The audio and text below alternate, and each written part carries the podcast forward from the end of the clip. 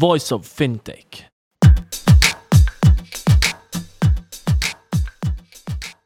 Hello and welcome to Voice of FinTech. Today we are at Sophia Antipolis and we're talking to Etienne.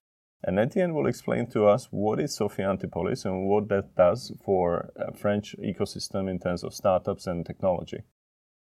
Sophia Antipolis is 2,400 hectares territory sitting close to Antibes on the Côte d'Azur and has been a technology park for 50 years. It is growing.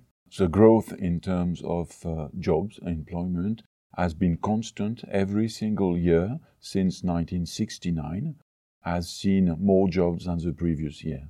Today, the main numbers concerning Sophia are 1,500 industrial companies, high-tech companies, mostly doing R&D, and these companies are responsible for 40,000 jobs. As I was saying, this is growing. The growth rate these recent years is about 1,000 to 1,500 per year.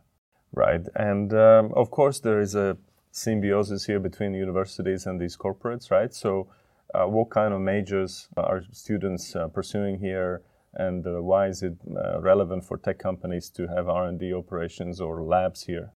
University Côte d'Azur has uh, uh, really made a major transformation in the past years in a way that it does not only encompasses education, high range education, but the organization also comprises public research. So public research and university uh, education is one single organization. This single organization has won several labels, uh, rewards, showing its ability to innovate and to structure new areas of research. And these labels, these rewards, have been obtained mainly thanks to their collaboration with public companies doing R&D on the territory. All right, and um, there are also many clubs or enterprise clubs in in the area, and you're president of the Sophia Enterprise Club. So, what does that mean? How does that work? There, are not many enterprise clubs. Actually, there are two main company associations. One is mostly scientific and thematic and is called Telecom Valley. This club gathers engineers and scientific uh, people exchanging on uh, various uh, technical uh, aspects. And Sophia Club Entreprise that I'm uh, leading is uh, really meant as the association representative of all companies in, on, on the territory of Sophia Antipolis.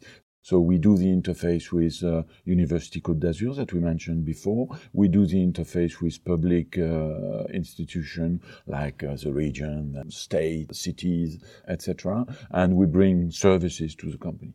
Okay, so you're basically helping companies from startups to SMEs to big companies to exactly to work within to, the to, ecosystem. to work within the, the ecosystem, to exchange with each, each other, to know each other, to understand where the, the community of Sophia Antipolis is going in terms of technology, in terms of innovation, etc.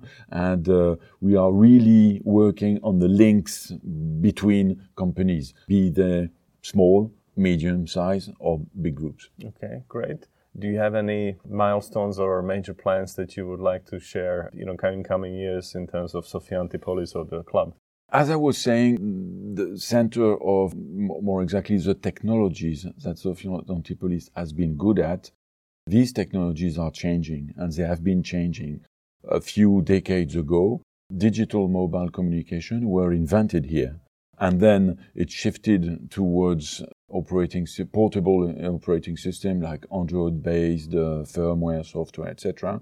And in the recent year, it has moved to data science and in, uh, artificial intelligence. Actually, the institute, one of the four uh, French institutes for artificial intelligence, has been awarded to, to Sophia Antipolis. And this still remains to be concretized and to be turned into a success. That's the, the challenge for the coming few years. Okay, well, thank you, Etienne, and good luck to Sophia Antipolis. Thank you.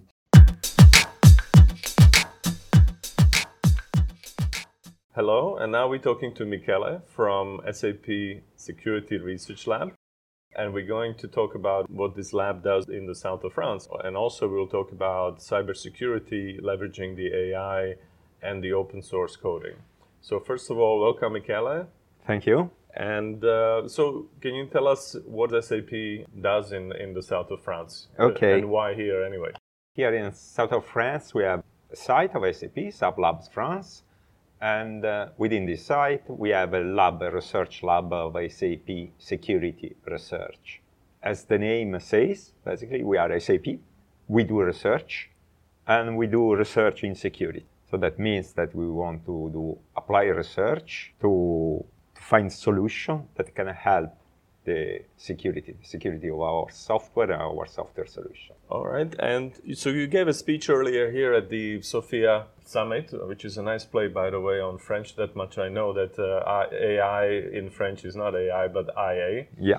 Exactly. So uh, you gave a speech about how SAP uses the open source coding approach, but for security, which for some people coming from big incumbents could be surprising, and you leverage AI or machine learning to make it safe. So how does that all work, and why do you do it that way? First of all, clearly, in uh, security research, we are using a lot of AI because there are a lot of, uh, say, very challenging problems, and we're trying to find, a, say, intelligent solution. And we know that recently AI come out with a, a bunch of uh, novel methods, and we apply them. We apply to security. And one of the projects we have uh, that you just mentioned, this is about open source.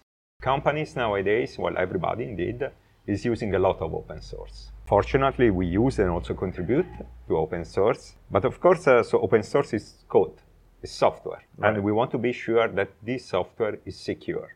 So we have, uh, and especially in uh, the research lab, uh, we say we develop some uh, novel method to check the open source software, to check the dependencies of our software on open source, and to monitor, for example, all the different open source repositories to check if there are some changes, some, we say, change in the code, so-called uh, code commit, that can uh, fix some uh, security bug, so-called vulnerability. And in this project, we are trying to understand using AI, using AI on code. So our uh, machinery, our intelligent machinery is trying to use code as an input. It's like uh, when you do natural language processing, you use uh, natural text. We don't use natural text, but use code, software code. And looking at the code, uh, the neural networks trying to characterize what are the functions that are used for security. And we can have special attention to this function. We can check if there are some changes and if these changes, for example, corresponds to some uh, vulnerability in the past. Because if I change something that solves a security problem, it means that before I had a security problem. Clearly, it's a cost-benefit analysis, right? Because you know, if you spend so much time checking whether there is a vulnerability, does it pay off versus building your own code, which you know that it's going to be secure, rather than using the open source? Yes, that's true. But indeed, I, I mean, my personal opinion, open source it's very it's a, it's a wonderful tool, and it's not by chance that many people are using that. So we are going to use open source because there are a lot of advantages. It's not just cheap because it's free; you can download on the internet. Right. But in many cases, it's developed uh, by community with uh, very good developers, and uh, we have good develop- developers, but we are more focused on the application side. So we can use for some uh, functionalities open source. And we want just to have a bit of control on what we are putting in uh, what we- are consuming. And the good thing is that uh, all the work that we are doing in research to secure, let's say, open source, or to monitor the security of open source, we are making these tools open source Right. itself. We have open source tool for helping open source security. Right. I'll I'll take the link and I'll put it in the notes to the episode so people can download it. Thank you, Michele, and good luck to SAP and hopefully keep us safe. Thank you very much.